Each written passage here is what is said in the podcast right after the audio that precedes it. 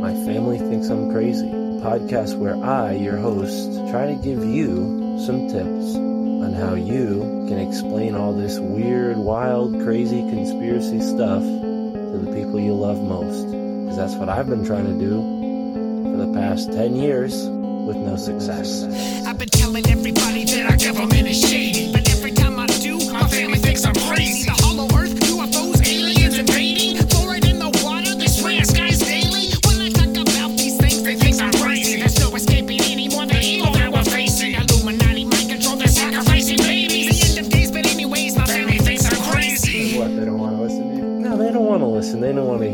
just like, oh, here we go, Mark.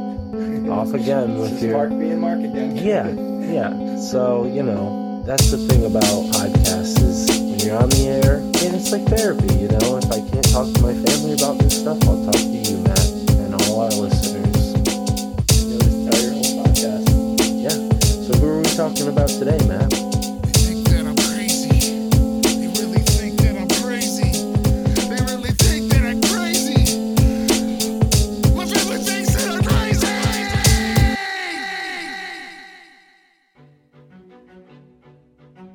For centuries, Western culture looked to the Fertile Crescent of the Tigris and Euphrates rivers as the cradle of civilization. Modern scientists extrapolated that further with Darwinian evolutionary rhetoric and the out of Africa theory, retaining the focus on the Near East. All of that has now come into question, with breakthroughs in geology lending a new perspective on Earth's ancient past, paired with the growing number of ancient sites consistent in form and function throughout the Arctic, subarctic, and neighboring regions. Joining me to delve into his many books, primarily Beyond the North Wind, which deals with the subject of Hyperborea, a supposedly mythological northern cradle of European civilization. Dr. Christopher McIntosh helps support a case for this being more than the stuff of myth and legend, demonstrating a pattern across all cultures that border the Arctic Circle, a pattern that stretches back thousands of years. Dr. Christopher McIntosh was born in England in 1943 and grew up in Edinburgh, Scotland. He studied philosophy, politics, and economics at Oxford and German at London University, later returning to Oxford to take a doctorate in history with a dissertation on the Rosicrucian revival in context of the German Enlightenment and Counter Enlightenment. After working in London in journalism and publishing, he spent four years in New York as an information officer with the United Nations Development Program, then moved to Germany to work for UNESCO. In parallel, he had pursued a career as a writer and researcher specializing in the esoteric traditions as well as nature oriented belief systems. Dr. McIntosh has written five fiction books and nine nonfiction books, including Famas Fraternitatis, Ian Hamilton Finlay, a memoir, The Swan King Ludwig II of Bavaria, Gardens of the Gods, The Rose Cross and the Age of Reason, The Rosicrucians, The History, Mythology, and Rituals of an Esoteric Order, Eliphas Levi and the French Occult Revival, Beyond the North Wind, which we discuss primarily in this episode, and Occult Russia, which is his latest book, and we do talk about that in this episode. I, of course, am Mystic Mark. Thank you for tuning in to the My Family Thinks I'm Crazy podcast and enjoy this episode with Dr. Christopher McIntosh. The following is an excerpt from Chapter 2 of Christopher McIntosh's Beyond the North Wind. The mystique of the North is encapsulated in a name, Thule, a word that conjures up an icy, fog-wreathed northern land, mysterious, penumbral, lying far away across perilous seas. Our conception of Thule has been handed down from a remarkable Greek mariner called Pytheas, who sailed in the early 4th century BCE from the Greek colony of Massalia, present-day Marseille, using highly advanced measuring techniques to calculate factors such as latitude and distance. He and his crew sailed out of the Mediterranean, then went via Britain into the North Atlantic, and eventually reached a land of ice and fog he called Thule, which may have been Iceland. The Romans later called it Ultima Thule. Sadly, Pytheas's original account of the voyage was lost, but it was transmitted at second or third hand by later chroniclers such as Strabo, Diodorus Siculus, and Pliny the Elder. Over time, the notion of Thule merged with an older Greek motif, namely that of Hyperborea, meaning the land beyond Boreas, the north wind. One of those who wrote about it was the Greek poet Pindar, c. 518 to 442 BCE, who described the Hyperboreans as having an ideal way of life. Neither by ship nor on foot could you find the marvelous road to the meeting place of the Hyperboreans. In the festivities of those people, and in their praises Apollo rejoices most. The muse is not absent from their customs. All around swirl the dances of girls, the lyres' loud chords, and the cries of flutes. They wreathe their hair with golden laurel branches and revel joyfully. No sickness or ruinous old age is mixed into that sacred race. Without toil or battles, they live without fear of strict nemesis. The Hyperborean theme also captured the imagination of the Romans. Pliny the Elder, in his Natural History of about 77 CE, writes as follows then come the Riphean Mountains, and the region called Pterophorus is a part of the world that lies under the condemnation of nature and is plunged in dense darkness, and occupied only by the work of frost and the chilly lurking places of the north wind. Behind these mountains and beyond the north wind there dwells, if we can believe it, a happy race of people called the Hyperboreans, who live to extreme old age and are famous for legendary marvels. Here are believed to be the hinges on which the firmament turns and the extreme limits of the revolutions of the stars, with six months' daylight and a single day of the sun in retirement, not as the ignorant have said, from the spring equinox till autumn. For these people, the sun rises once in the year at midsummer and sets once at midwinter. It is a genial region with a delightful climate and exempt from every harmful blast. The homes of the natives are the woods and the groves. They worship the gods severally and in congregations. All discord and all sorrow is unknown. Death comes to them only when, owing to satiety of life, after holding a banquet and anointing their old age with luxury, they leap from a certain rock into the sea. This mode of burial is the most blissful. Over subsequent centuries, the theme of Hyperborea could be intermittently heard like a faint leitmotif within the culture of the problems with that theory because if Hyperborea existed, it couldn't have been un, it couldn't have been at the North Pole because there's no landmass under the ocean at the North Pole. But what's possible is that the Earth's axis has shifted. Either the axis has shifted or the crust has shifted in relation to the landmass underneath the crust. So either way, the North Pole could have been in a different position in relation to the axis. Another possibility that the Earth's axis at one point was vertical, Right, vertical to the path of the sun, right, which would have meant there wouldn't have been any seasons. right. There would, there, there would have been no summer and winter. It would have been the same season, or same seasonal conditions all year round. So that would have meant uh, that in the north, in, in, in the far north, it would have been somewhat more temperate than it is now, because there, wouldn't have been any tilt of the Earth's axis in the winter, producing extreme cold. So, so that's another possibility. Right. And this is all hypothetical, of course. None of this has Yeah. been proven sacrosanct. It's just sort of uh, of interest to, to look through this and talk about the possibilities. Yeah, uh, well, there, there is some concrete evidence because, in, for example, in Spitsbergen, which is very far north, they've discovered remains of vegetation which would only grow in a temperate zone. So that is some indication that there might be something in this theory of the tilt in the Earth's axis. Yeah, and also in, in Greenland and, and northern Canada, they found similar vegetation. Hmm. So, so that's one piece of evidence, but it's sort of in, indirect evidence. Well, and at the very least, it seems like the diffusionist theory that cultures diffuse from the Middle East, uh, came s northward, seems like that theory you've shown just doesn't stand up when you examine the physical evidence that's left behind in the north where you have Stonehenge and other complex structures being built hundreds of years before those cultures even started. I think the old, the oldest parts of Stonehenge go, go back to about 5000 BC, Wow. which is before the pyramids. Right. Yeah. right. So that gives that, that gives you an idea of the time scale. The fact is that the the early inhabit early inhabitants of northern Europe were sort of written off as primitive barbar- barbarians, which is a completely false picture. I mean, they didn't build pyramids, but they built structures that, like Stonehenge, that were extremely complex. They were com- com- complicated astronomical observatories, and they involved an enormous effort of engineering just to bring those stones, because they came from a long distance away. Just to bring those stones to their present location was a tremendous feat.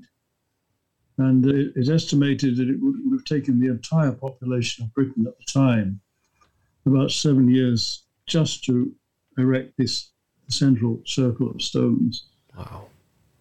Wow. Yeah, Yeah, it's impressive. And given the sheer amount of stone structures in this category or of this kind, whether it's single standing stones, dolmens, or astronomically aligned stone structures like Stonehenge, we find countless examples. And they all seem to be curiously within the radius or at least close to the radius of the Arctic Circle, right? So it seems like Yeah. at one point in time there was this culture that had whether they influenced their neighbors to build other similar structures or they had themselves spread throughout this Arctic region from Russia, uh, parts of Siberia, you find these dolmens. You even mention in, in your book Beyond the North Wind the pyramidal mounds and stone yeah. spheres up in the north of Russia Yeah. there on some island there. Yes, yeah, very mysterious things. Yeah, and the interesting thing is, if you go around the Arctic Circle, uh, you find that all the indigenous peoples of that region have a shamanic culture, starting, say, in Scandinavia. If you go to Greenland, then northern Canada to Alaska, then across the Bering Strait to eastern Siberia with the Mongol peoples like the Yakut and the Buryat and so on. And then through the Sami people of northern Russia and Scandinavia, it's all shaman. Yeah, it really is. There's so much to get into. We're just getting Mm. into this podcast. We're just starting.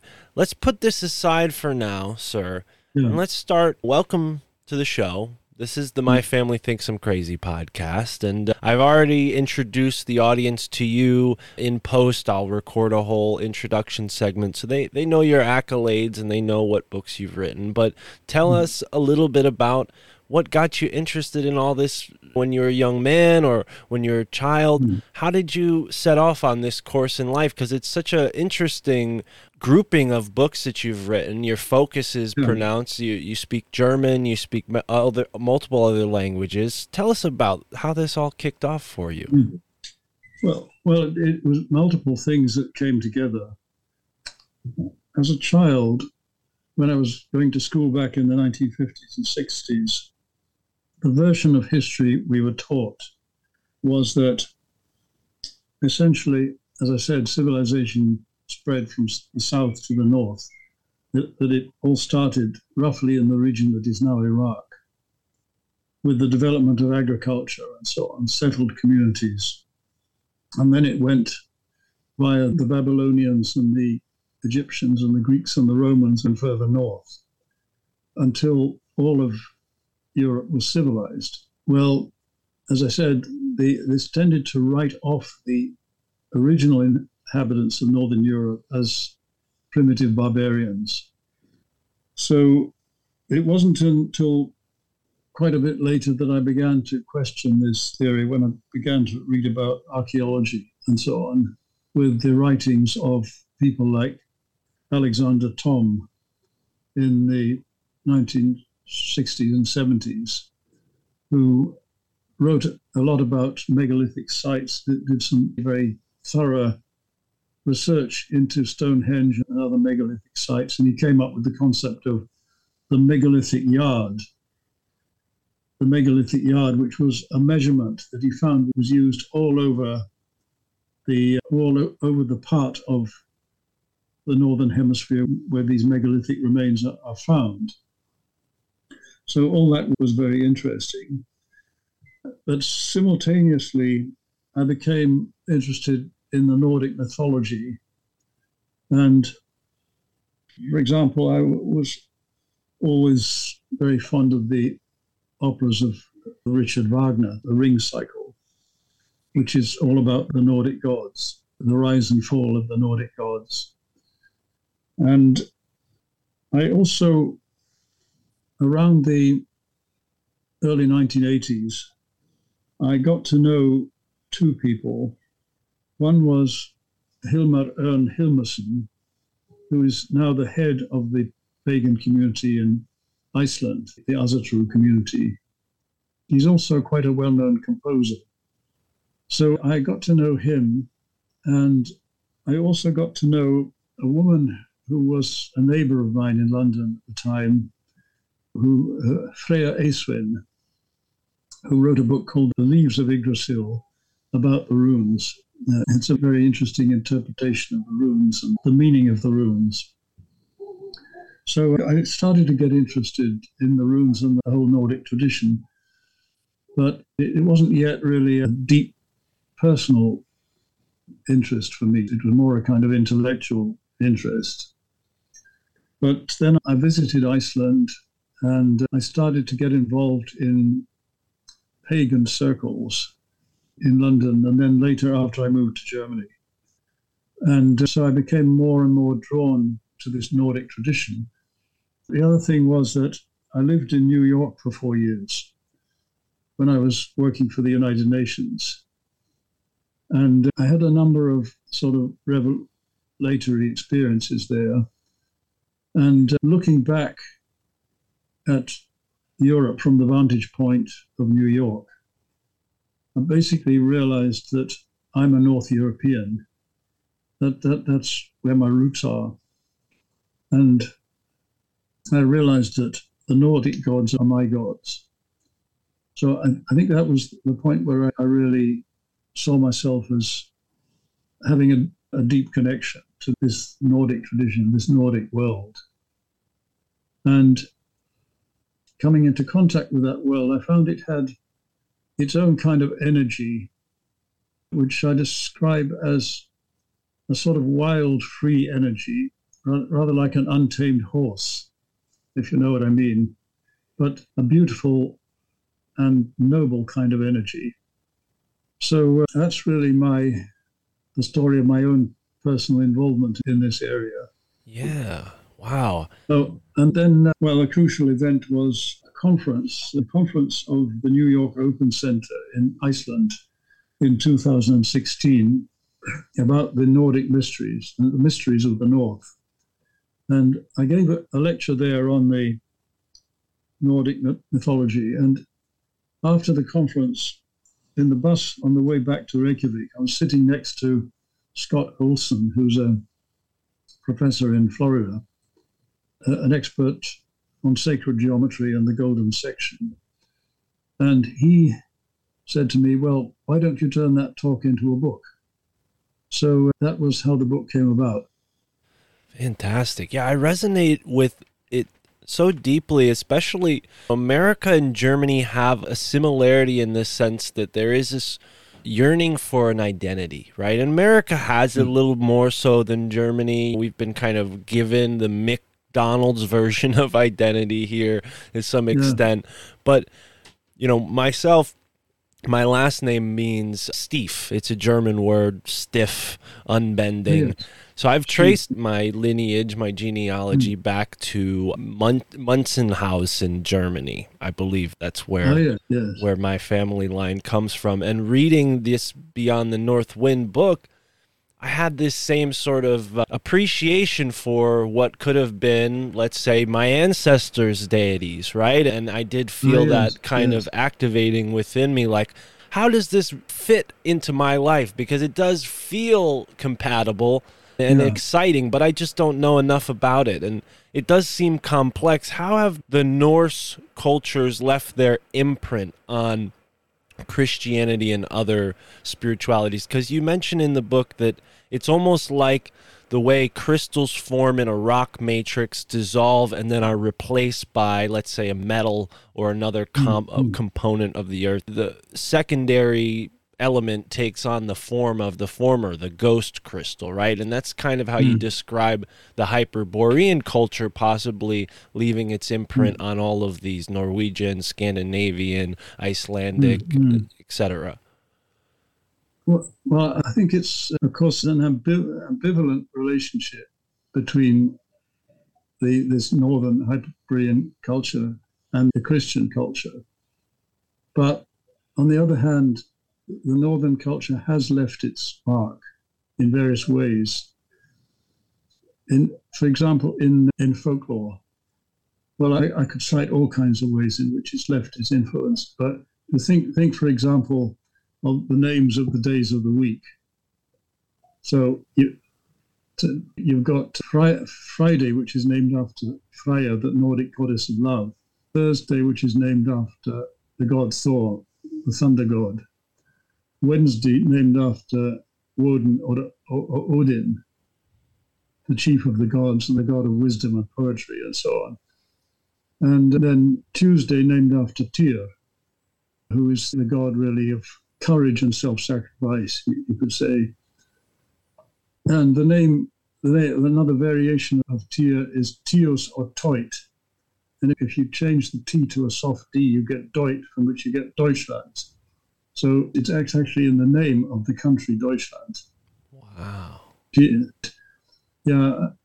And then there are all, all kinds of folk beliefs. For, exa- for example, the idea that the stork brings children into the world. You're familiar with that. Yeah. Well, this go, again goes back to the Nordic mythology because in the Nordic mythology, the stork has a special significance. And the mythology says that the stork goes to the fountain of life where the souls, the new souls, wait to be incarnated. Mm. And the stork takes takes a new soul and places it in the womb of the future mother. So it's actually a very beautiful legend. And that, that's the source of the legend that, that it's the, the stork that brings children into the world. Right. Well, and then, well, in, in Germany, there's a very strong cult of the tree, of tree worship, which, which again, it goes back to the idea of the world tree, the Yggdrasil, which is the center of the world and contains within it nine worlds the world of the gods, the world of human beings, the world of the elves and giants, and so on. And the there's a there's a kind of mystique of the tree in, in Germany, so that in every town, well, nearly every town or village, there's a tree in a central place, which is either a it's either a linden lime tree, Linde in Germany, so it's the Dorf Linde, the village linden, or it's often an oak, the, Dorf Eiche. So yeah, in all those ways, this this Nordic worldview and culture has permeated. It's Yeah. permeated our culture.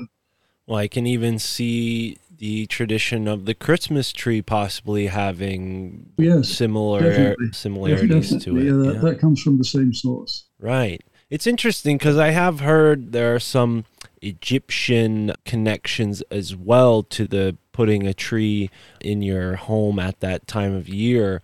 But again, this mm-hmm. could show the sort of world global nature of a lot of these ancient cultures that we think of as being isolated they actually weren't they were traveling very far trading with one another and maybe that's why we see similarities in heathen culture and egyptian culture right i mean uh, that's just my observation you may not compound on that but yeah it is interesting these folks Yeah. left their legacy in this way. And And remember that the tree is also something shamanic. The, no, the notion of the tree, when in, in shamanism, there is again the concept of the world tree, which connects earth and heaven. And in the, the among the Mongolian shamans, there's a tent with a tent pole in the middle, and the tent pole becomes symbolic of the world tree.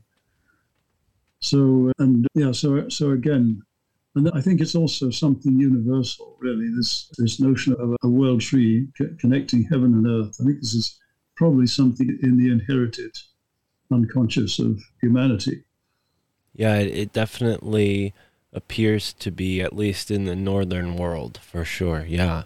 Yeah. y- mm. you s- see this even in Native American cultures, which, for the most part, as conventional history tells us, they were fairly isolated for a great amount of time.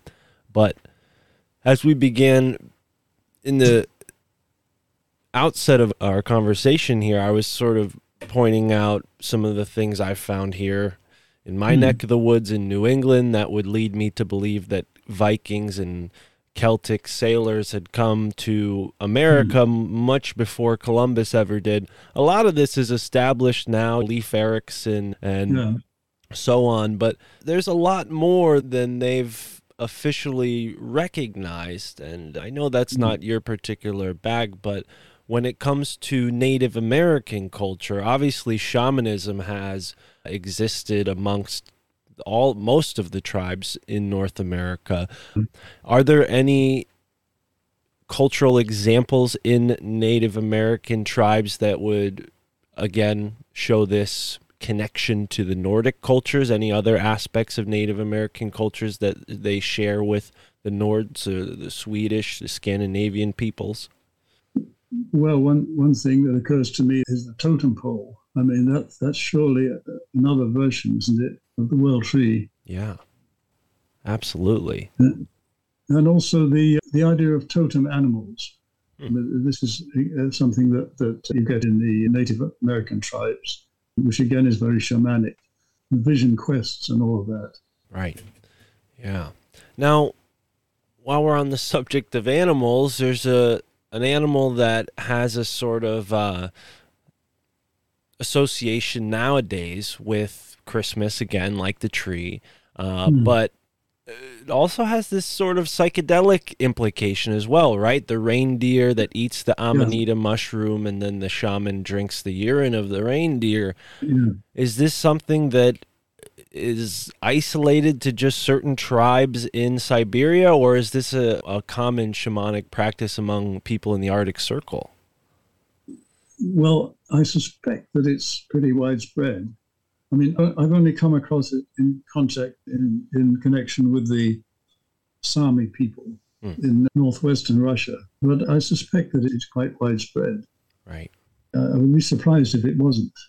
And now, on the point of the Sami people, forgive me, I'm not remembering the exact point you made in the book, but something about how some of these people have fair skin, fair hair, almost blonde, blue eyed type characteristics, whereas others who are from the same group, same tribe, have very dark skin, dark hair. There's a wide variety of genetic characteristics expressed by these northern peoples where if they were maybe isolated and at the last leg of their genetic trip, we might not see that kind of variation, right? Is there mm. something to be learned there with the genetic characteristics and the variety of people that live in the Arctic Circle?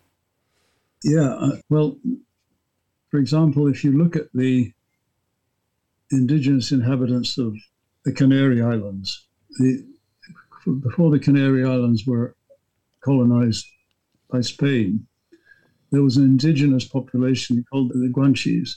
And these were tall, blue eyed people with fair hair or reddish hair, big, strong people of a kind of a Nordic build. So the question is where they came from. And to find these odd examples of fair skinned, fair haired, blue eyed people cropping up in, in various places. So I think it's possible that if there was a Hyperborea and the Hyperboreans did then disperse to other parts of the world, they then intermarried with the populations of the places they went to. And that's what we see today in these in these uh, fair-haired blonde people. Right.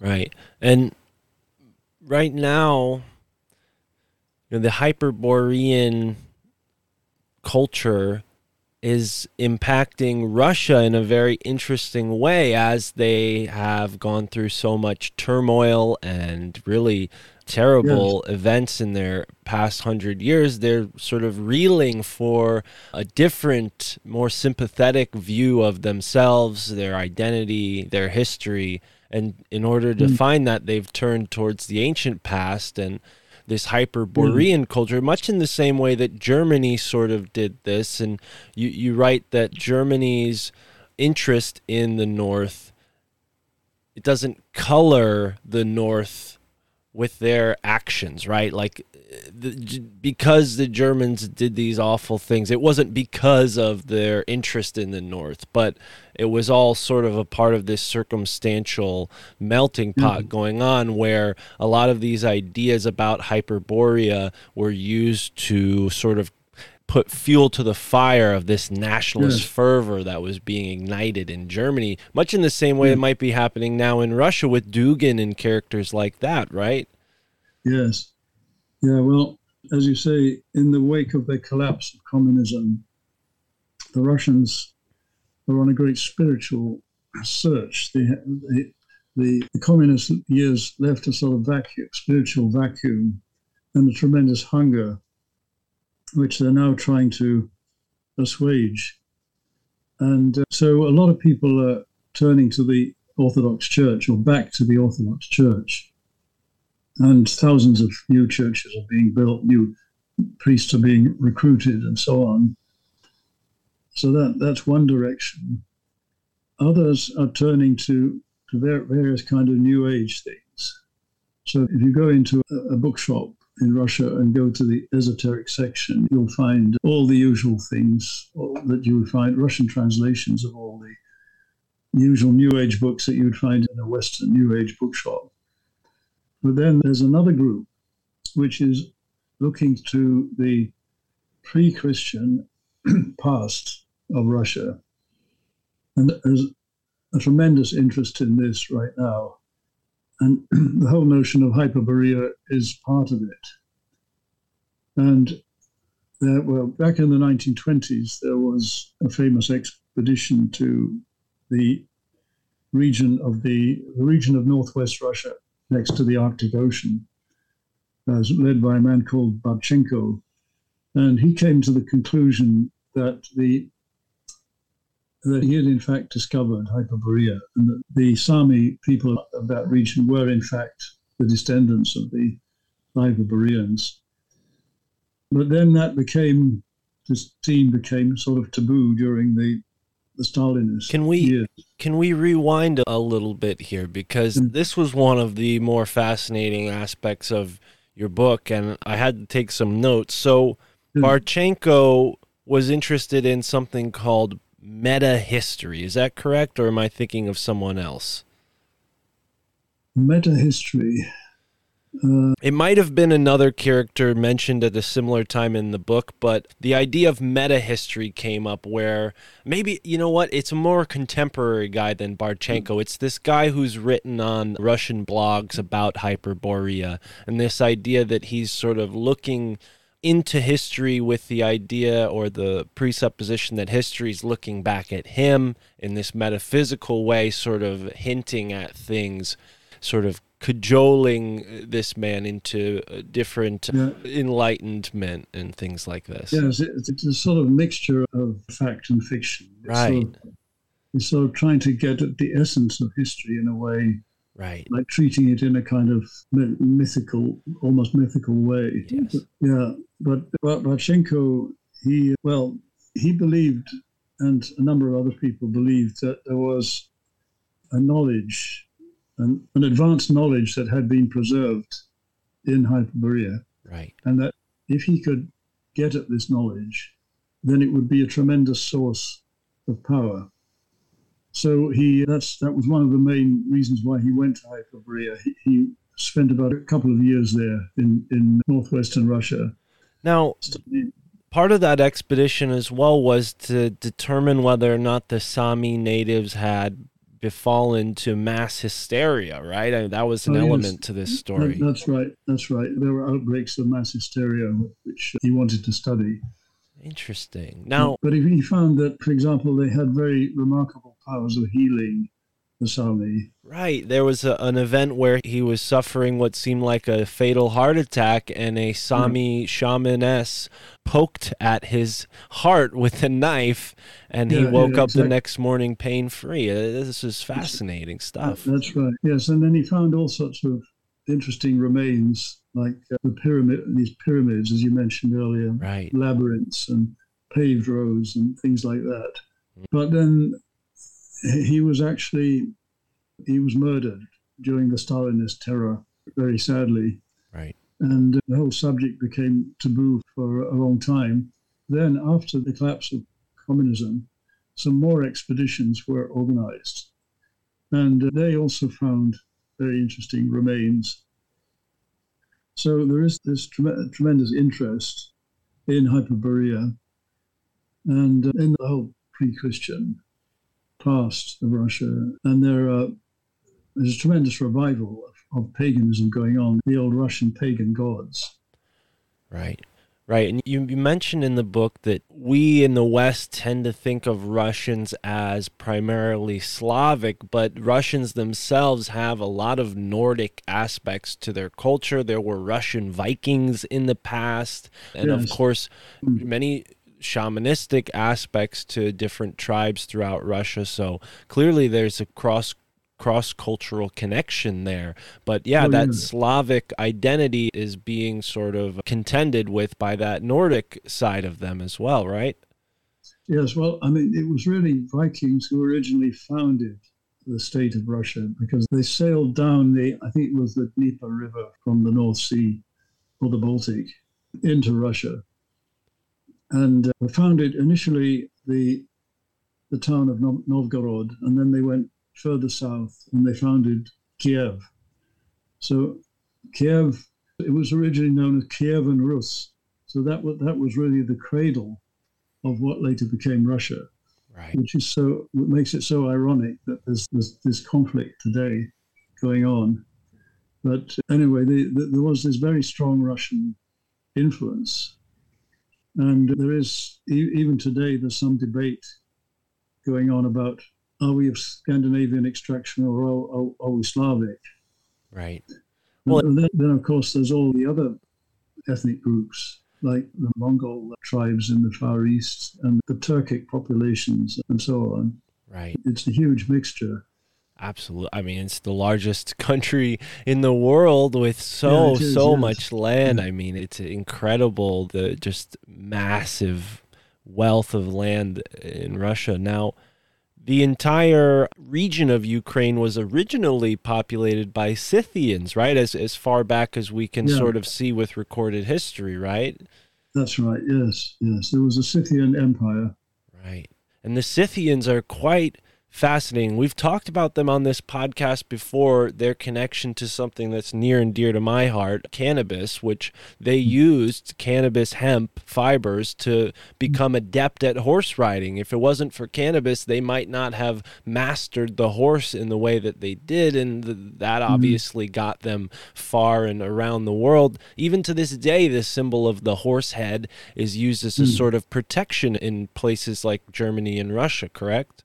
Oh, yes, it- it's very common, particularly in the part of Germany where I live, where crossed horse heads on the gable of buildings are very common. Okay. And uh, this goes back to the idea of the horse being a, a sacred animal, really, in, in the shamanic tradition. Right. Right. And Odin, to bring it back to the Norse pantheon, Odin is depicted sometimes on a eight-legged horse, Yes. which is exactly. s- sort of a psychedelic kind of imagery in some way. But is there Hmm. any thought to that eight-legged? I mean, is eight a significant number to the to these people? Why would they choose that image of an eight legged horse? I've never really found the answer to that. I've heard that it is a shamanic number.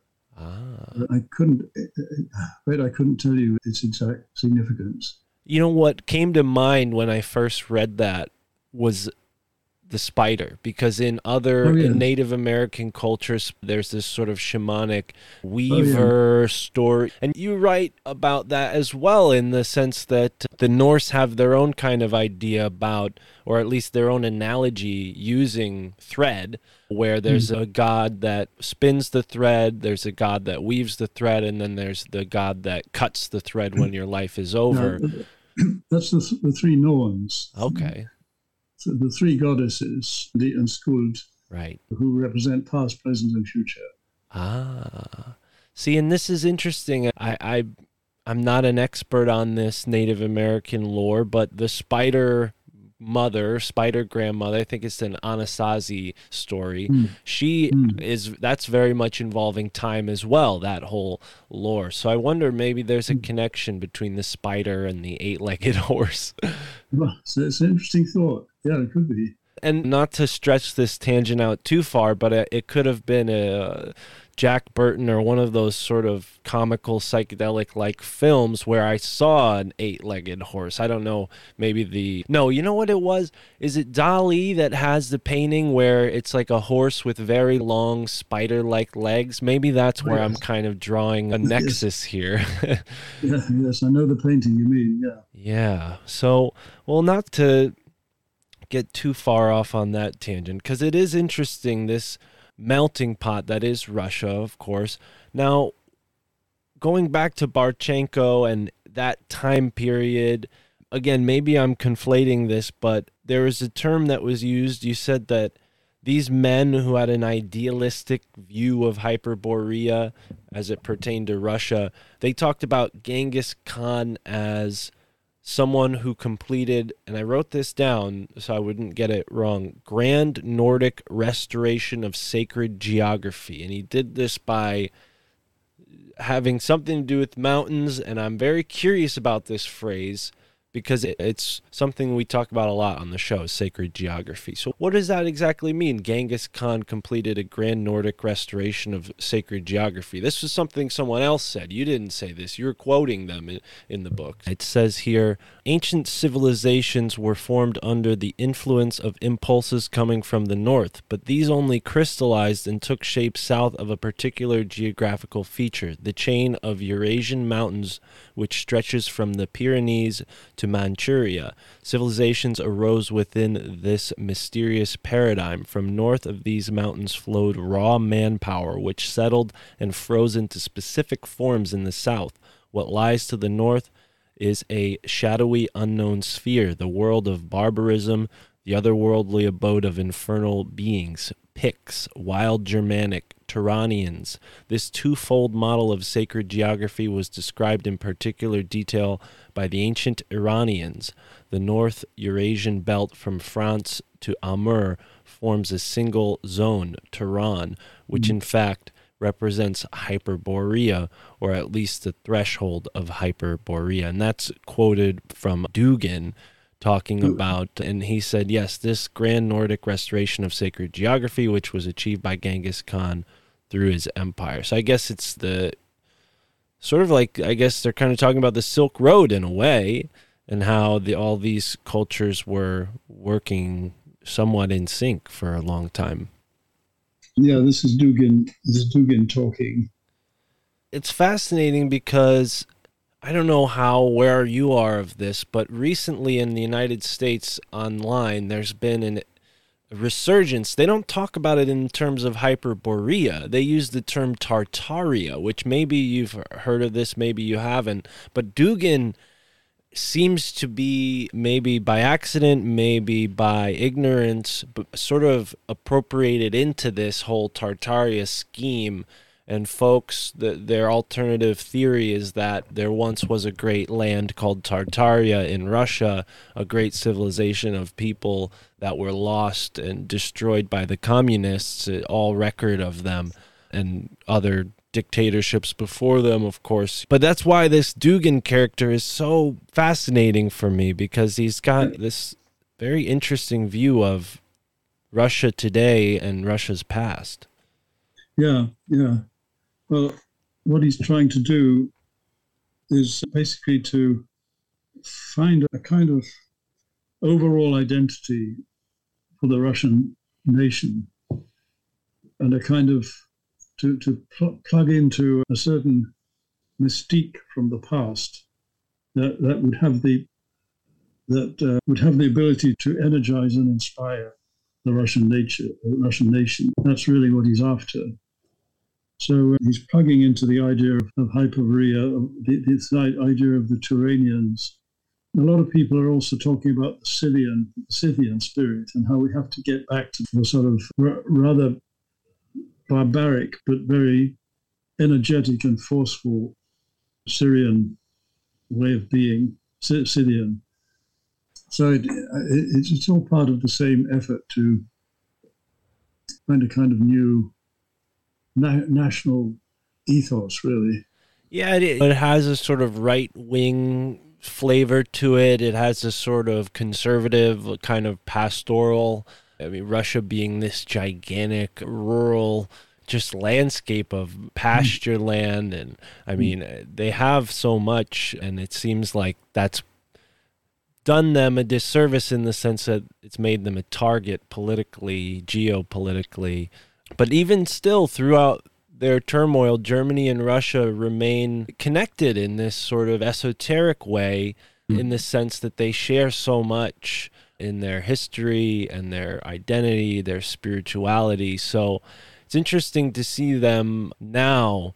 You know, I wonder, Germany being a part of NATO and all that, if something might lead to peace, right? I mean, it does mm. seem like now is an appropriate time to be talking about the Ukraine and Russia with everything going on and people yeah, in the yeah. West for the most part all we have is the media that for I don't know how you feel, but we tend to think on this show that there's far more propaganda and misdirection nowadays than ever in the media, unfortunately. Mm. So it's hard to make heads or tails of what Russia's really intending and what that what's really going on in their country. And I think your book, not just Beyond the North Wind, but your latest book, which deals primarily with Russia, can help elucidate for the audience that struggle mm. within the Russian mm. consciousness, right? I mean, you write about the samurais in the West, these sort of Viking men. And Russians today have that machismo that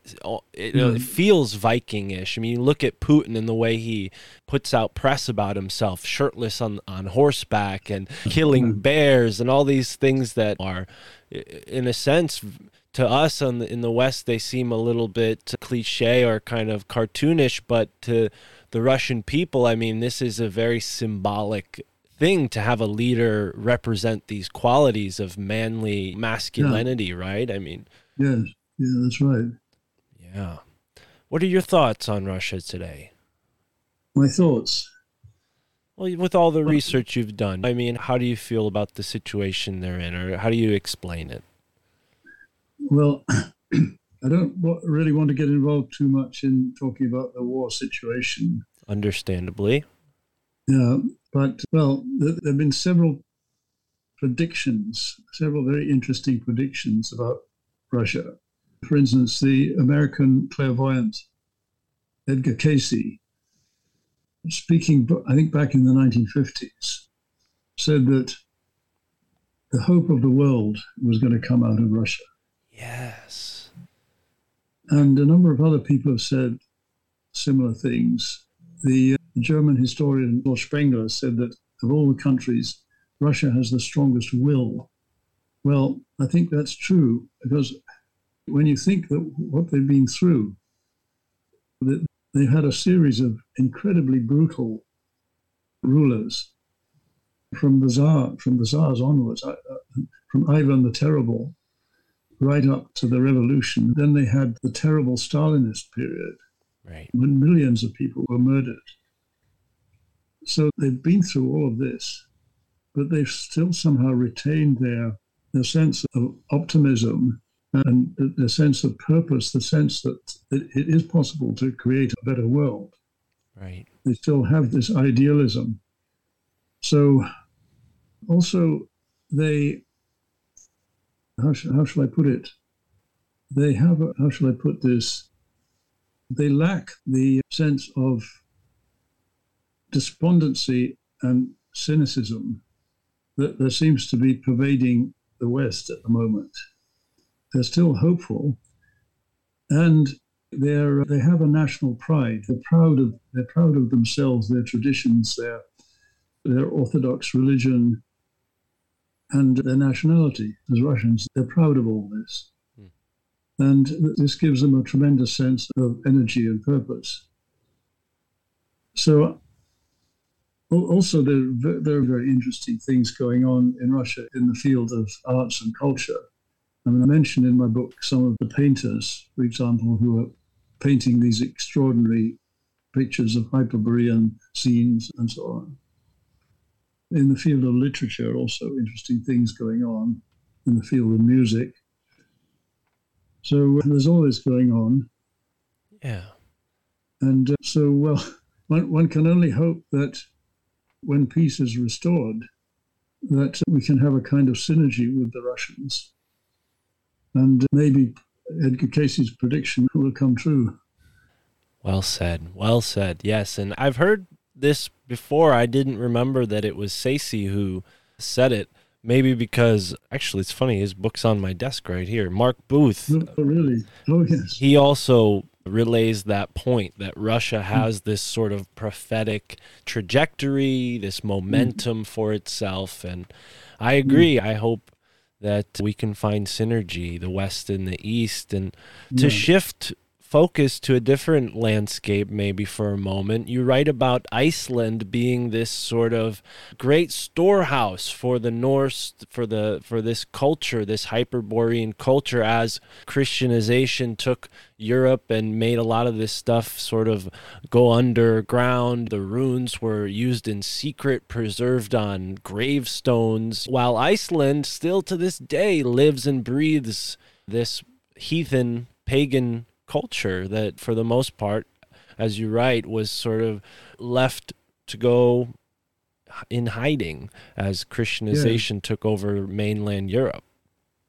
Yes. Well, I, Iceland remained pagan until the year 1000, when what happened was that the, the king of Norway threatened to kill or maim all Icelanders living in Norway unless Iceland converted to Christianity. So he, he really twisted their arm. Hmm. And uh, so the Icelanders called their assembly, their traditional assembly, the, the Ting. They called this assembly, and there was a, a, an elderly uh, priest, Goda, as they're called in Iceland. And they said, Well, you've got to make the decision whether we convert or not. So he, he went off and he went on a kind of he went on a kind of vision quest. He spent a night lying under a bearskin. And in the morning he came back and he said, well, okay, we'll agree to convert on condition that people can continue to worship the old gods if they do so in private. So, so that, that was the agreement that was made. So from then on, Iceland was officially Christian. And uh, for a time, people could go on worshipping the old gods in private. But even that was then curtailed as time went on and Christian, the, the, so the Christian screw was more and more tightened. But the old ways, the old beliefs never died out. They went underground. And they, they continue to exist, for example, in the belief in the elves. You may have heard about this, a Right. very strong belief in the elves in Well, Iceland. You mentioned a story where someone had a building project. They had inspectors come in and ask simply, "Have there ever been any elves here?" And when the when the all clear was sounded, they said no. That's all they needed to know. They left. Hmm. I've heard a similar story. I forget the exact details, but it was a highway project. They had moved a boulder or were going to move a boulder. Then they, Yeah. somebody said you cannot move that boulder. And I, I think even some construction equipment might have failed on the stubborn person who didn't want to listen. And eventually the elves won and they had to build a road around this giant stone. Is that? Yeah, yes. Similar things have happened on a number of occasions. Roads have been diverted. Right. Right. Yeah, so Yeah. on. And yeah. This isn't just an Icelandic phenomenon. We see this in Ireland too, with the whole concept of the ley line, or one of the factors that uh, are part of this phenomena of the Yeah. ley lines, where people would build their homes in such a way on the ley line that the fairy could move through the house into the front door and out the back door in one straight line as to Oh, not yeah, disturb their path. This was something that you see happening, I think, in Ireland and the British Isles Mm. too. So, Yes. yeah, Yes. But uh, pagan religion was eventually revived in Iceland Hmm. in the 1970s. okay, There was a man called uh, Svenborn, Sveinbjörn Beinteinsson, who was a farmer and poet. And he decided to revive the pagan religion. And he managed to get it officially accepted as one of the official religions of Iceland. That, that, that was back in 1973. And he started with just a handful of followers, a dozen or so followers. And it's grown and grown since then. And now they have, I think, I think something like over 5,000 members in a country of, I don't know, altogether three, three or 400,000. So it's a large, uh, it's a largish percentage. I mean, yeah, in, in terms of the mainstream religions, it's small, but for a minority religion, it's quite a, a large number.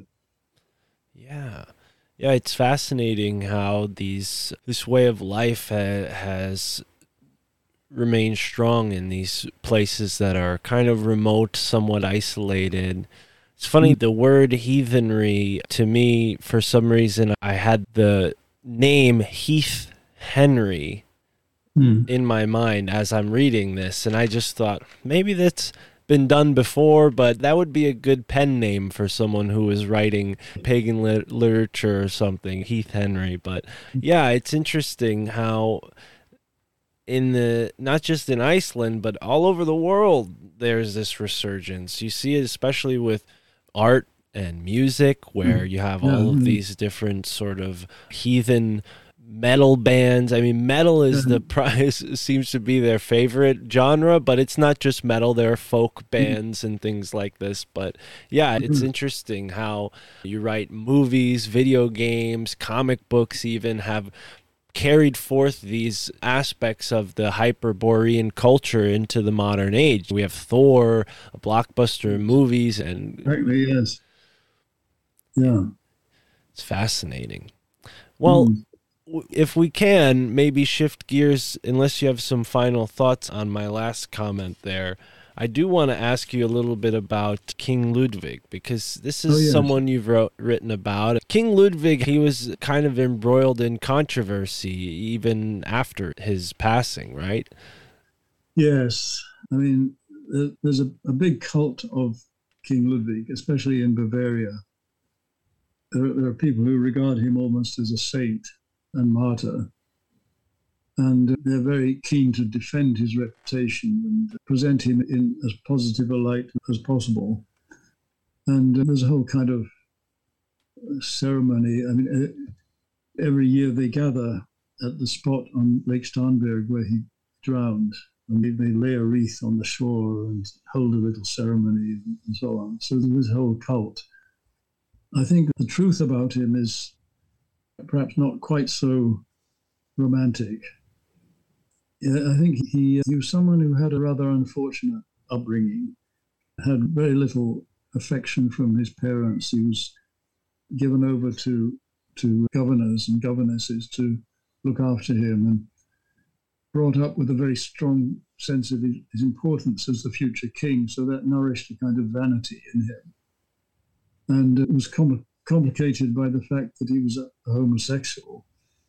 Some people would deny that, but I think it's fairly clear that he was, which at that time was a difficult thing to be. So And also, it, it was a very difficult time for Bavaria because Germany was going through a, a process of unification. Really, and at one point, Bavaria was absorbed into the Greater Prussian Reich. And then there was a disastrous war with Austria. And so there, there was all this going on, and he he basically couldn't cope really with, with being king. So he, so he retreated more and more into his own kind of fantasy world. And he created these castles really as a kind of setting for his fantasies. I mean, they, the most monarchs, when they build great, magnificent castles, would do so in order to create uh, an impression to the public. But in his case, it was just places that he wanted to be and sort of immerse himself in his fantasy world, which was a kind of a world of it was a world of the of Wagner's operas, the, the ancient the ancient Germanic gods and so on, and the world of Louis XIV. He, he worshipped Louis XIV. So another set of fantasies was being a kind of Bavarian Louis XIV. And so he built built Herrenchiemsee Castle, which is an imitation of Versailles. And of course, all this cost a huge amount of money. So eventually, he went heavily into debt. And uh, his, beca- his behavior came, became so eccentric that he became an embarrassment and was removed from the throne, declared, declared insane and removed from the throne. Right. And his followers are sort of convinced that was all his enemies, his detractors, just sort of making an ins- false assessment of his insanity in order to get Yeah, him mm-hmm. removed, right? How did this idea pervade so much? I mean, why, if he made all of these sort of fantastical decisions and lived this sort of delusional lifestyle, I mean, it seems pretty obvious that he was insane. Why would they find it uh, a case otherwise? Well, uh, I think it is it is debatable whether he really was insane Mm. or just highly eccentric. Right. I mean, it's it's a rather sort of um, it's a rather unclear boundary uh, between insanity and just extreme eccentricity. The public the public loved him. I mean, the, co- the common people loved him, and uh, there was a great deal of anger and mourning when he was removed from the throne and died. His cabinet thought he was crazy. Is is more precise then, right? the Yes, it people was- who were was- involved in his government then. Yes, it was a kind of clique in the government, really, that that wanted to have him removed. The interesting thing is, he, in building these castles, he gave a tremendous impetus to the arts and crafts in Bavaria Because he had Neuschwanstein Castle, which is this sort of Disneyland castle in the Alps, Hmm. is an amazing piece of work. I mean, uh, so he, had, had all these people painting these wonderful murals of like scenes from Wagner's operas and uh, elaborately carved stairways and down to the last ca- carefully carved doorknob. He had a whole army of craftsmen, which gave a, a huge impetus to the to, to the, these crafts in Bavaria. And uh, he also organized a series of private theatrical performances at the Court Theatre in Munich because he hated to be, when he was watching a play, he hated to be disturbed. He wanted to be alone in the theatre, or maybe with a carefully chosen guest, so he could concentrate fully on the play. So he had had these plays put on just for himself, or- occasionally with a guest, which, of course, it cost an enormous amount of money, the actors and the scenery and everything else. But the interesting thing was the actors who spoke about these performances said that they were the most sublime that they'd ever experienced because they were alone there on the, on the stage with the king and they knew that his whole attention was focused on them. So, so for the actors, it was a wonderful experience. Yeah. And then, of course, his his great service was to patron, patronize Richard Wagner when Wagner was on his beam ends.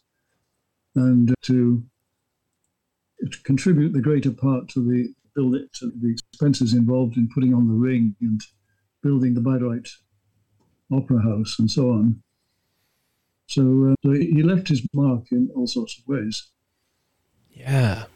Yeah, he's a fascinating character. I can't remember who I'm thinking of mistaking him for. There was another, maybe a different king of Bavaria who had some sort of alchemical. Well, well you, you may be thinking of King Frederick William II of Prussia. Yeah, that's, yeah, yeah. That's that rang a bell when you said that name. Yeah. Yeah, I, I, I talked about him in another book I wrote on the Rosicrucians. Ah, interesting. Now, the Rosicrucians, they're a group we've talked about on this show. I've actually visited Johannes Kelpius's sort of hermitage monk in Philadelphia. Oh, yeah. You are you aware of Mr. Kelpius? Yes. Now, there's Ephrata Cloister. Ephrata Yes. Cloister. Is that the place you're talking about? Yes, that's where I well Oh, the yeah.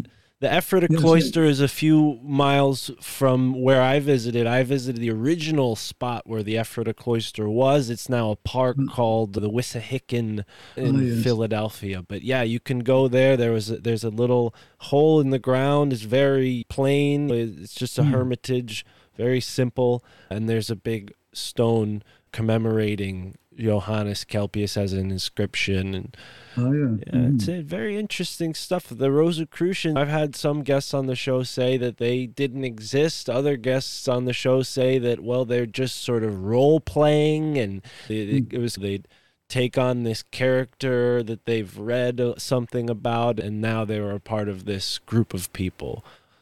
Well, that's a big that's a big subject. It is very big. I don't, I mean, we don't have to spend too much time on it, but uh, maybe uh, for the folks who've know nothing about Rosicrucians, what are some of the important aspects of Rosicrucianism that you find worth sharing?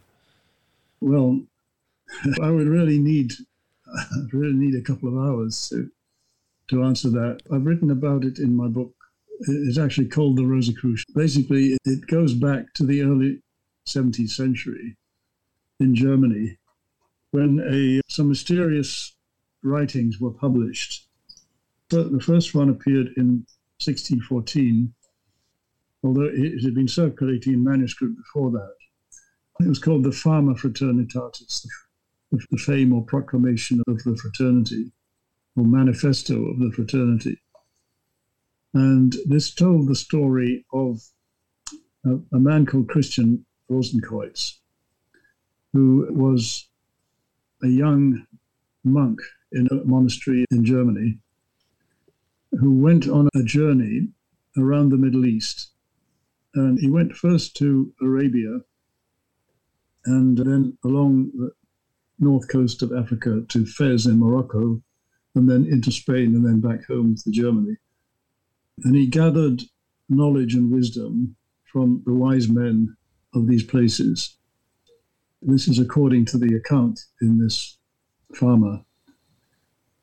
So then, when he got back to Germany, he then founded a brotherhood called, the Brotherhood of the Rosy Cross and its purposes were to to heal the sick, to to promote knowledge and wisdom, and, and so on. Well, the question is, did he really exist? Did Christian Rosenkreutz really exist, or is he just a symbolic figure? And then the, story goes on that after his death, or some years after his death, the brethren eh, the brethren had lost the knowledge of where he was buried. But one day they were doing some repairs in their headquarters and they came across a vault in which his body was preserved in a coffin. And this, this vault also contained various documents, manuscripts, and so on, various sort of scientific pieces of scientific equipment, and so on. So th- there's one school of thought that says, well, all this really happened there really was a Christian Rosenkreutz, there was a brotherhood. Another school of thought says, well, it was all symbolic. He was a symbolic figure. So the whole thing about the journey to the Middle East and so on was symbolic of the borrowing of wisdom from from the, the cultures of the Middle East. So anyway, that's how the thing got going. Then what happened was there was a whole flood of publications because at, at the end of the at the end of this text, the Fama, it invited people to come forward, invited the learned people of Europe to come forward and declare themselves willing to join the Brotherhood. So th- this unleashed a whole flood of publications because they left no mailing address, so nobody knew where they were.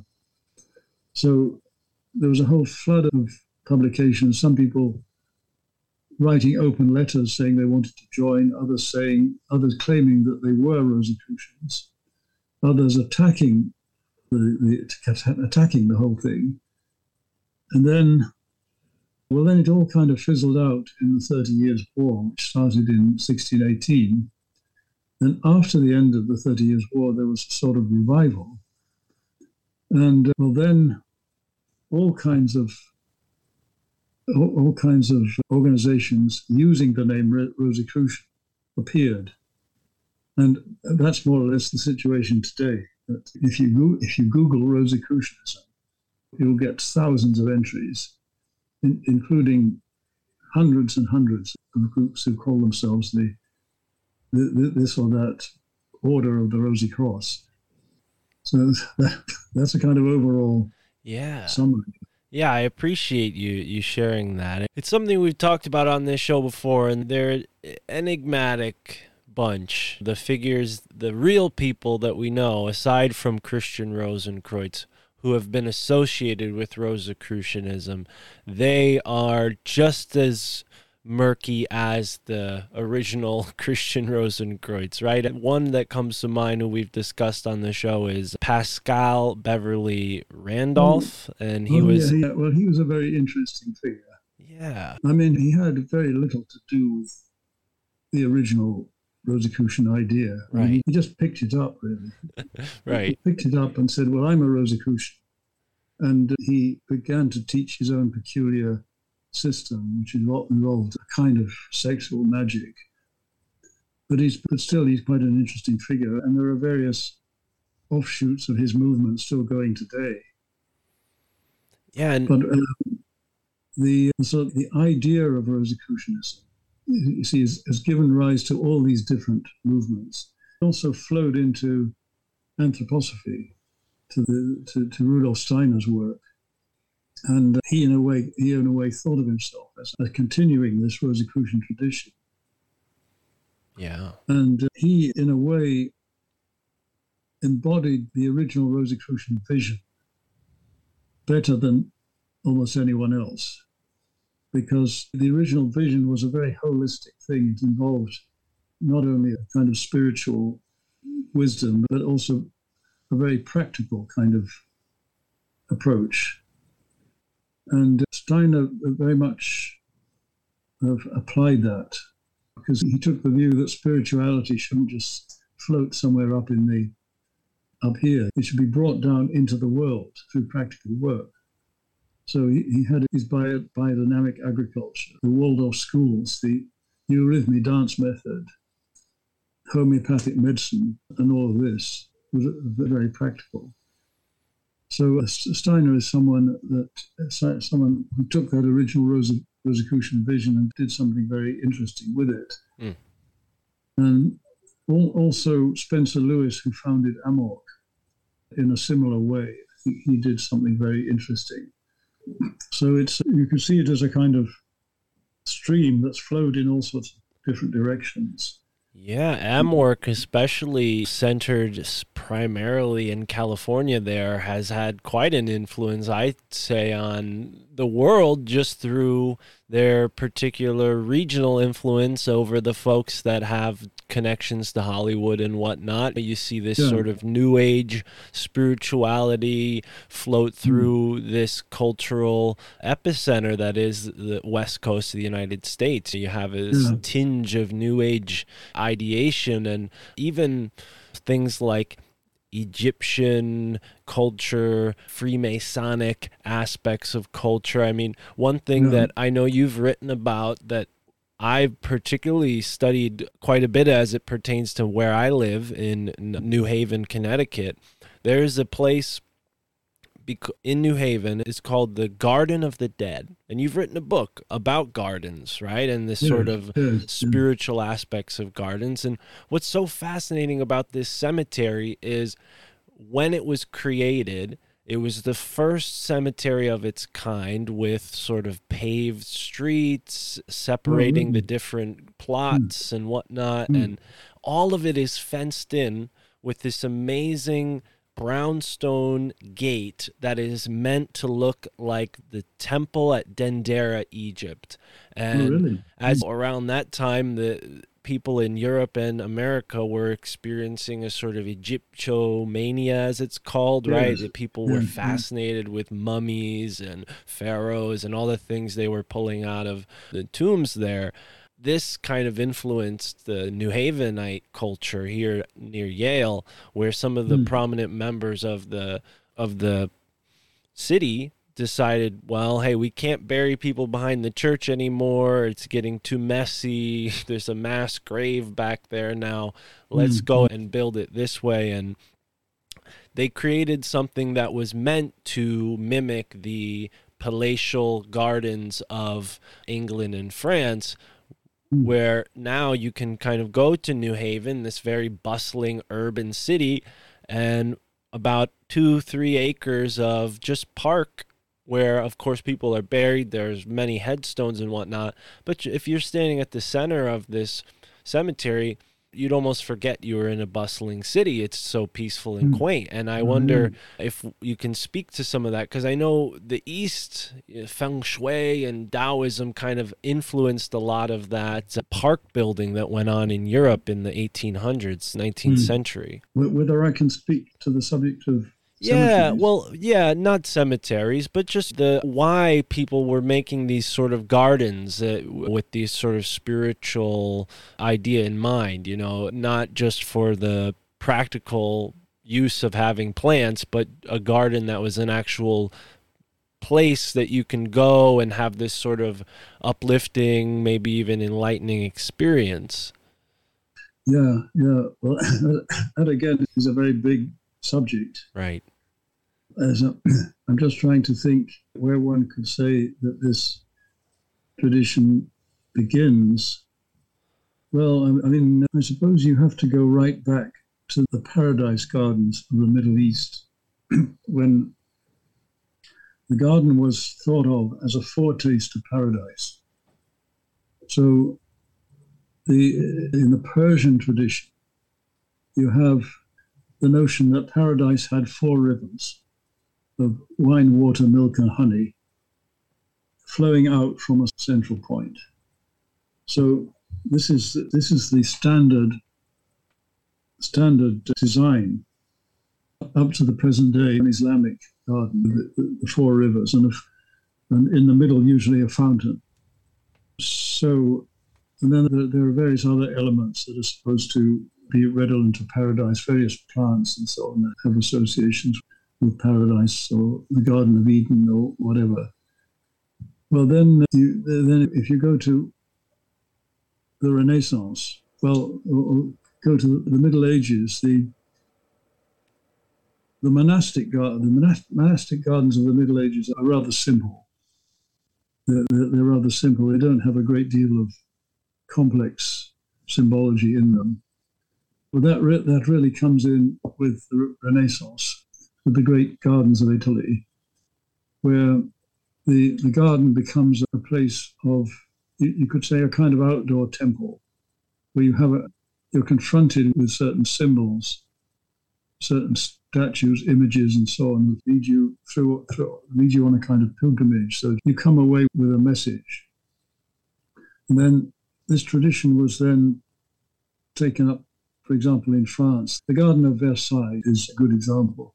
Louis XIV's Versailles, where the whole garden revolves around. It's basically the whole thing is dedicated to Apollo, Apollo being the sun king, and Louis, so Apollo being the sun god, and Louis XIV is the sun king. So it sort of identified itself with Apollo. And as you go down into the Versailles Park from the palace, there's a huge fountain with a gilt statue of Apollo in his chariot coming up out of the sea. The chariot driven by horses, pulled by horses. So the whole thing re- revolves around the symbolism of the sun and the planets. The planets are personified by various statues, and every, everything is revolves around this co- concept of a solar garden. So that's another, example. And there are some very interesting examples in Germany, and also some examples in England, like the Garden of Stourhead in, in Wiltshire, which is built around an artificial lake, and it has a series of features, statues and grottos and other features, representing the journey of Aeneas in Virgil's Aeneid.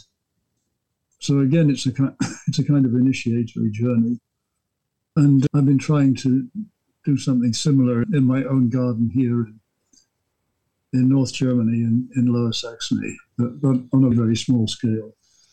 Wonderful. Yeah. Oh, that's interesting. Yeah, that there's a you write about Prince Franz at Wörlitz putting Oh, this sort of yes. yeah, putting aspects of the light, the heavenly, and then the dark, the underworld, sort of intermingled together. Yes, well, that, that that's a very interesting garden because it's there's actually a guidebook to that garden. It was written by Prince Franz, is Prince Franz's advisor, um, man called Roder. He vi- advised on the whole design of the garden, and he wrote this guidebook. So it tells you exactly what each feature in the garden means as you go through it. For example, you come to a hill and there's, a, there's an entrance at a lower level into the hill, and then you go through four grot- grottos corresponding to the four elements. So there's a grotto of earth and fire and water, and then a grotto of air. And uh, so features like that. So the whole thing is, the whole garden is a symbolic itinerary. Yeah. Yeah, and there are aspects to some of these gardens that hearken to Freemasonry. You you wrote about the broken Yeah. pillar symbolizing this sort of man's lost knowledge. Yeah, yeah, that's a very common symbol, the broken column. I've seen that plenty of times just around my explorations of suburban America. Never Yeah. quite understood what that was until I read that in your book, The Broken Pillar. Yeah, it's fascinating. Yes. Yeah. Mm. I, I apologize. I sort of cherry picked the more interest, the, what I found interesting, and I kind of gave you a bunch of questions in disparate order. but uh, yeah, I mean, there's really just so much I can talk about with you. You've covered so many subjects. It's really fascinating. What Well, keeps I'm, you? I'm happy to continue it if you want to. Oh no, I'm yeah, thank you. Please, I'd love to to keep asking, but obviously you've written about a, a couple of different subjects we've talked about yet, but there's one that we haven't covered, and that's Eliphas Levi. You've written about this gentleman and how Yes, yeah. I think in a foreword to the book that we talked about, Beyond the North Wind, mm. friend writes about how you once had a mail order book service. Is that Oh, right? yes, that's right. Tell us about that and this sort of time that you spent. Because Elif- the book on Eliphas Levi, that was one of your earlier books, right? That was one of my earlier. That was actually about my third book, Okay. and uh, well, he was a very interesting character, Eliphas Levi. He he lived from about oh I guess about 1800 to 1870 that that sort of period, and he he was a sort of pioneer really of magic. He was in a way in a way someone who almost invented the idea of magic as a kind of technology, a kind of a way, a way of looking at the world and operating in the world, um, rather than the sort of prim- crude, crude, primitive idea of, of magic that it, it had existed previously. So the kind of kind of magic that for example, the Golden Dawn practice or Aleister Crowley. This is something that really was, you could say, goes back to Levi. And he wrote a series of books, a history of magic, transcendental magic, and so on. They're quite sort of difficult books to read because a very careless writer. He never reread or checked any of the things that he wrote. He just sent them off to the printer. And so they're rather incoherent and difficult to read. But there's some interesting ideas in them. For example, he really, to my knowledge, he was the first person to come up with the idea of the astral light, which is a kind of invisible, all pervading fluid upon which the magician can act and have an influence on the world. Hmm. And this, this term, the astral light, was then taken up by Madame Blavatsky and it comes into theosophy. Right. So uh, he's a significant figure. And he, another inter- interesting thing about him is that he was a socialist. In fact, he was a man of the left. And uh, at one point in his life, uh, an active revolutionary, and he was imprisoned for a time. And a, a great champion of women and women's rights, which, which again, he, he, in fact, wrote a whole book about women. So idealizing womanhood, which again was very unusual for that time. He was, very much ahead of his time in that way. Yeah. it- So, it is what fast. more can I, yeah, I'm sorry to cut you off. Go ahead. what, what more can I say about? about Yeah. him? it is fascinating to see his interest in that occultism and magic have a Mm. resurgence around the same time women have more rights than ever in the 60s and Mm. 70s obviously the suffragette movement and all of the things Mm. that had gone on from that time period into the 60s and 70s this sort of cultural revolution how much of that was carried forth through influences like Blavatsky. I guess another wor- way of phrasing that. Like, do you think Blavatsky and Theosophy, Crowley, these sort of figures influenced that cultural revolution that we saw in the 60s and 70s? I think they influenced part of it. Mm. I think they influenced the part that was interested in things like transcendental meditation, yoga, Right. uh, going off on the hippie trail to Nepal or Bhu- Bhutan or wherever. Right. That was sort of one strain in the, in the Cultural Revolution. But the more sort of secular, radical revolutionary strain, I don't think they, they were really into these sort of ideas, these sort of mystical, occult, esoteric ideas. I would think that maybe, maybe even rather hostile to them. I mean, the sort, sort of people who would have followed Herbert Marcuse, for example, hmm. they wouldn't have been into these things at all. I don't think so. Yeah. So Mm. there's so much you've covered. Is there anything that you're planning on writing about next? Anything you're actively working on, researching at the um, moment? Yeah, yes, I have a book on occult Germany um, Ah. that's in the works. That's fascinating. Mm. Now, It sort of follows on quite naturally from my book on occult Russia. right, Mm. Right, Yeah, and he, Germany's obviously a country I know very well because I've, I've lived here for nearly 30 years. okay.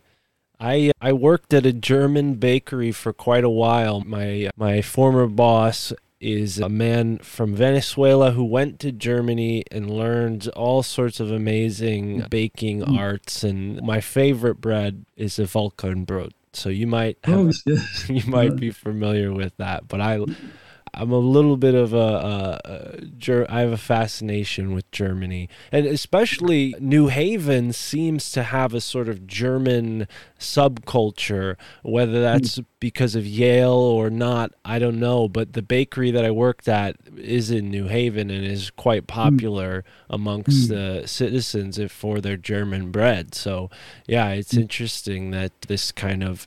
German subculture is here as well. So your name is of German origin, is it? Yeah, Steves is uh, America, an anglicized version of a German last name, Stief. And everybody who has this last name, Steves, can trace their genealogy back to Johann Heinrich Stief, who emigrated to Philadelphia with his wife from No, Germany. Was it spelled S T I E F or S T E I F? I believe the I came first. Oh, yeah, in that case, it would be Steve. Yeah. Because if, if the E comes first, it would be Steif. Ah, okay. Yeah. Um, steif is a word that means stiff. So, so Ah. if the name meant stiff, it would be steif. Oh, But if, if it was stief, it would have a different meaning. Huh. Interesting. Well, the article I have could be wrong or I could be just misremembering the order of the mm. letters, but yeah, that it that's interesting. I yeah, have sort of a particular interest in just tracing that back and yeah, it turns out that Johann Heinrich Stief went to Philadelphia and then hmm. through something that Benjamin Franklin organized, hmm. him and his family and some other folks from Germany went up and settled the hmm. New Brunswick area of Canada. And since then, that name, that family name, has kind of spread far and wide. But Hmm. yeah, yeah, I, I'm interested in Germany as well because of again, my research into Yale University, and on a controversial note, their secret society, Skull and Bones, which has some outwardly German sort of expressions or aspects to it. Oh, really? I didn't know that. Hmm. Yeah, it's interesting because as far as occultism goes in Germany, you can read a lot about the Nazis' interest in the occult. And then prior to them, aside from the Teutonic Knights, the Teutonic system of magic, I hmm. haven't found much about the occult. So when I read about King Ludwig and and Wagner and all of this going on in Germany, it, it kind of fast it piqued my interest. But uh, hmm. I'm very excited about your next book because this might answer some of my questions about things like the thoughts on bones and the skeleton and where that fits hmm. into the occult world of Germany because in England I've read about the bonesmen who were sort hmm. of the grave keepers. They would bury people and exhume hmm. people depending on situations. And I hmm. wondered if maybe that's the sort of heritage where Skull and Bones this group of college students maybe they are sort of pointing at that in England. Maybe there's something similar in German culture that they're pointing at but yeah it's all speculative. I'm just uh, hmm. over hmm. here with my limited knowledge doing the best i can to find some hmm. answers to these constantly unfolding mysteries. Yeah. Well, maybe we can talk again when the Ger- Germany book comes out. i would like that very much. Yeah i've enjoyed speaking with you. I know we're sort of coming up on the top of the second hour here so i don't want to hold you too much longer. It's later where you are than it is for me. So uh, It's very hot here. It's it's 35 degrees. oh. So so I'm start, starting to dissolve in sweat. Well, I'll let you go. I don't want to keep you. I don't want you to melt on film here. I'm recovering from that. It's been a sweltering heat all week. I'm in a basement yeah. right now, so I'm kind mm. of saved from that. But yeah, I Mm. understand. It's hot here too. Well, mm, well, I think you'll have to do quite a bit of editing on this interview because ah. there were moments when I was hesitating a lot and uh, oh, that's fine. Yeah, no, I'm quite. I'm quite detailed with that. I try to spend a lot of time and massage the episode. Yeah, It'll sound yeah. very good, I promise. And if you'd like, I can send you the episode if you'd like to listen back. But oh yeah, I would like to. Yes. yeah, please. And uh, for folks listening now, is there one place where they can find your books? Do you mind? You, do you have a, a Uh, spot, or do you just tell folks to pick them up at stores, Amazon? Well, A- Amazon's probably the best place. I have a website Right. which they can go to. I'll give you the address. It's www.ozgard. That- That's spelled O Z G A R D www.ozgard.net. Net. All right. And I'll make that'll, sure. that'll give them a lot of information about my books and other activities.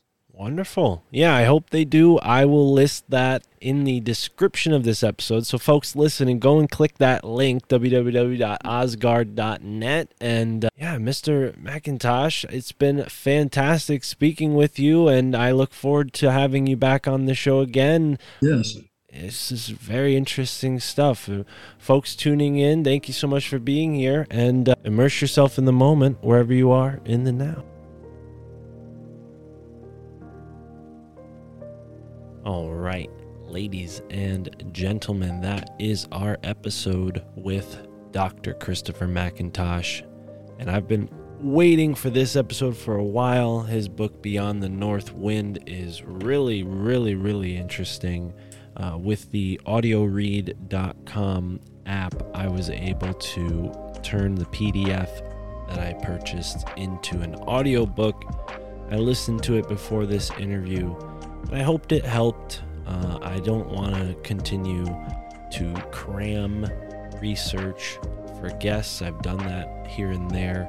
And uh, yeah, this may be a way to help. It took me a couple days, but I got through his book uh, right in time to interview him.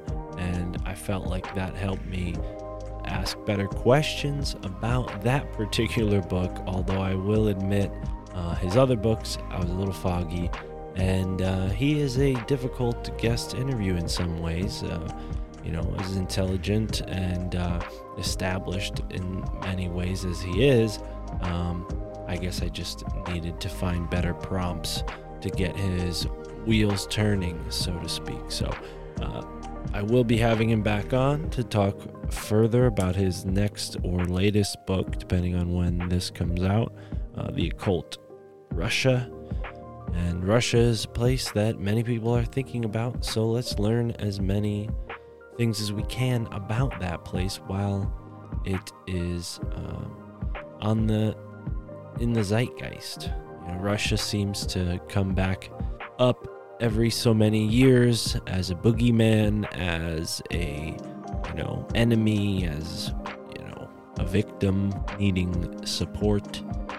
I've always been very interested in Russia. Russia's a fascinating place. I enjoyed talking to Dr. McIntosh about that very much. I think that came off uh, in this interview. But I will continue to be putting out fascinating interviews, so stay tuned. We got some great episodes on the way and some bonus episodes that have been released on the Patreon for Patreon people only. So if you want to go and check out my interview with Occultus Lux. Uh, you can find that on the Patreon. I'll be uploading that shortly. And of course, many, many bonus episodes, whether it's Illuminati Confirmed or the various shows that I've put together over the years. And of course, early releases.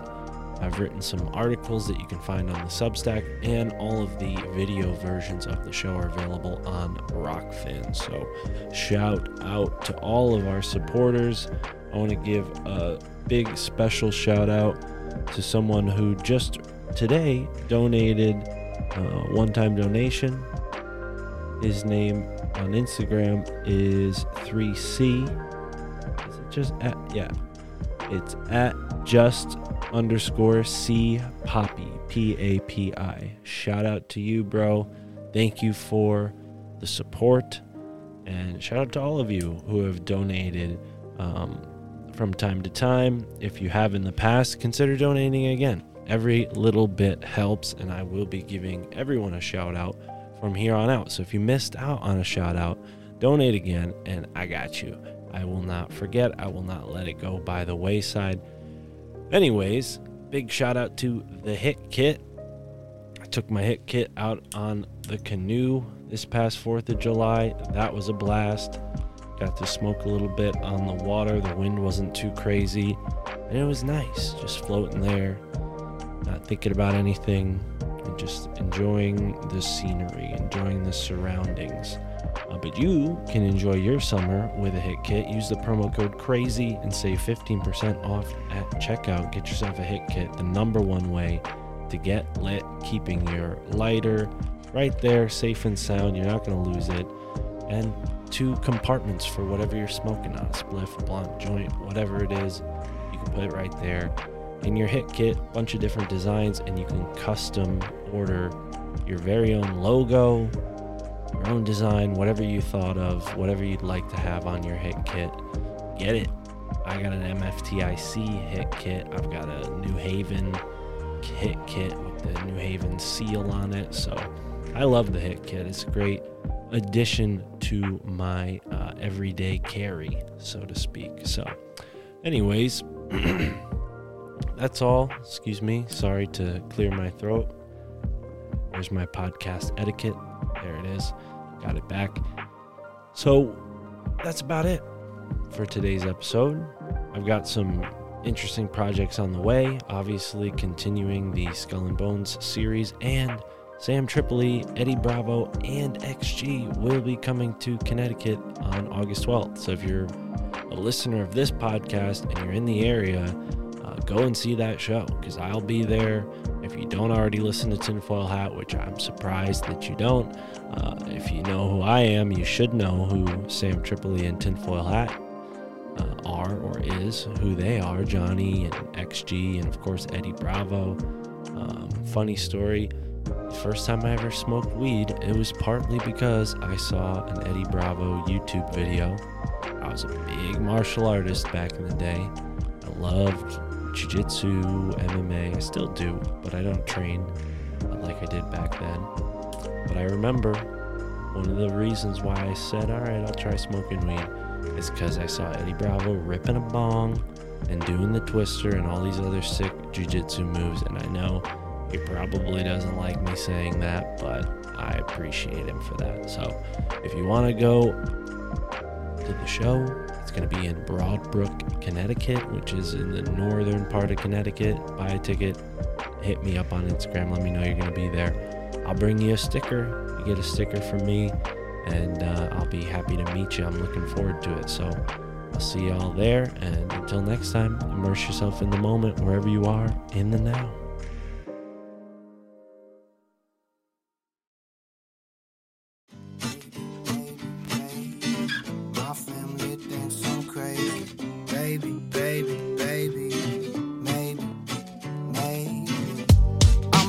A extra terrestrial, trying to stay human in a cesspool of professionals. But I confess too much off of the tongue. All my aunties and my uncles shield the ears of the young. I be saying shit and they don't know where it's coming from. In like a hundred years, we went Tsar Bomba from guns. Check the facts, check the Fed, check the stars. Stanley Mines was murked for a water fuel cell car. They each their own, you can stick with your own ways. But eat the rich and drink the motherfucking Kool-Aid. And I can see the red on your lip stain. White skin, blue collar, pure American made. Fuck it. You can keep your blood soaked heritage and run the soul off the moon landed narrative. Yeah, my girl thinks that I'm embarrassing. My folks think I'm nuts, but never question the parenting. Stuck in bed, so my boss thinks I'm lazy. Connecting dots, but it's all kinda hazy. I'm on the internet, feeling like I'm Dick Tracy. My pap thinks I'm un-American and shady. Yeah, I'm feeling unhinged lately. Encounters of the fifth kind on the daily. You could tell me that the president's an alien, it wouldn't phase me. My family thinks I'm crazy.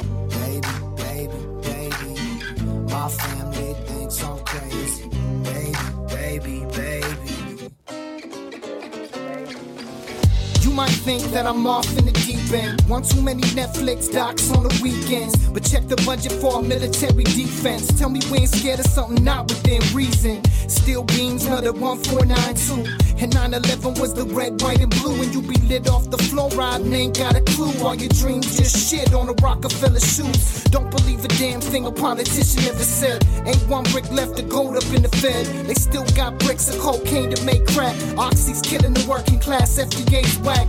Talking like this, got kin talking behind backs. Too much to unpack, so they talk smack.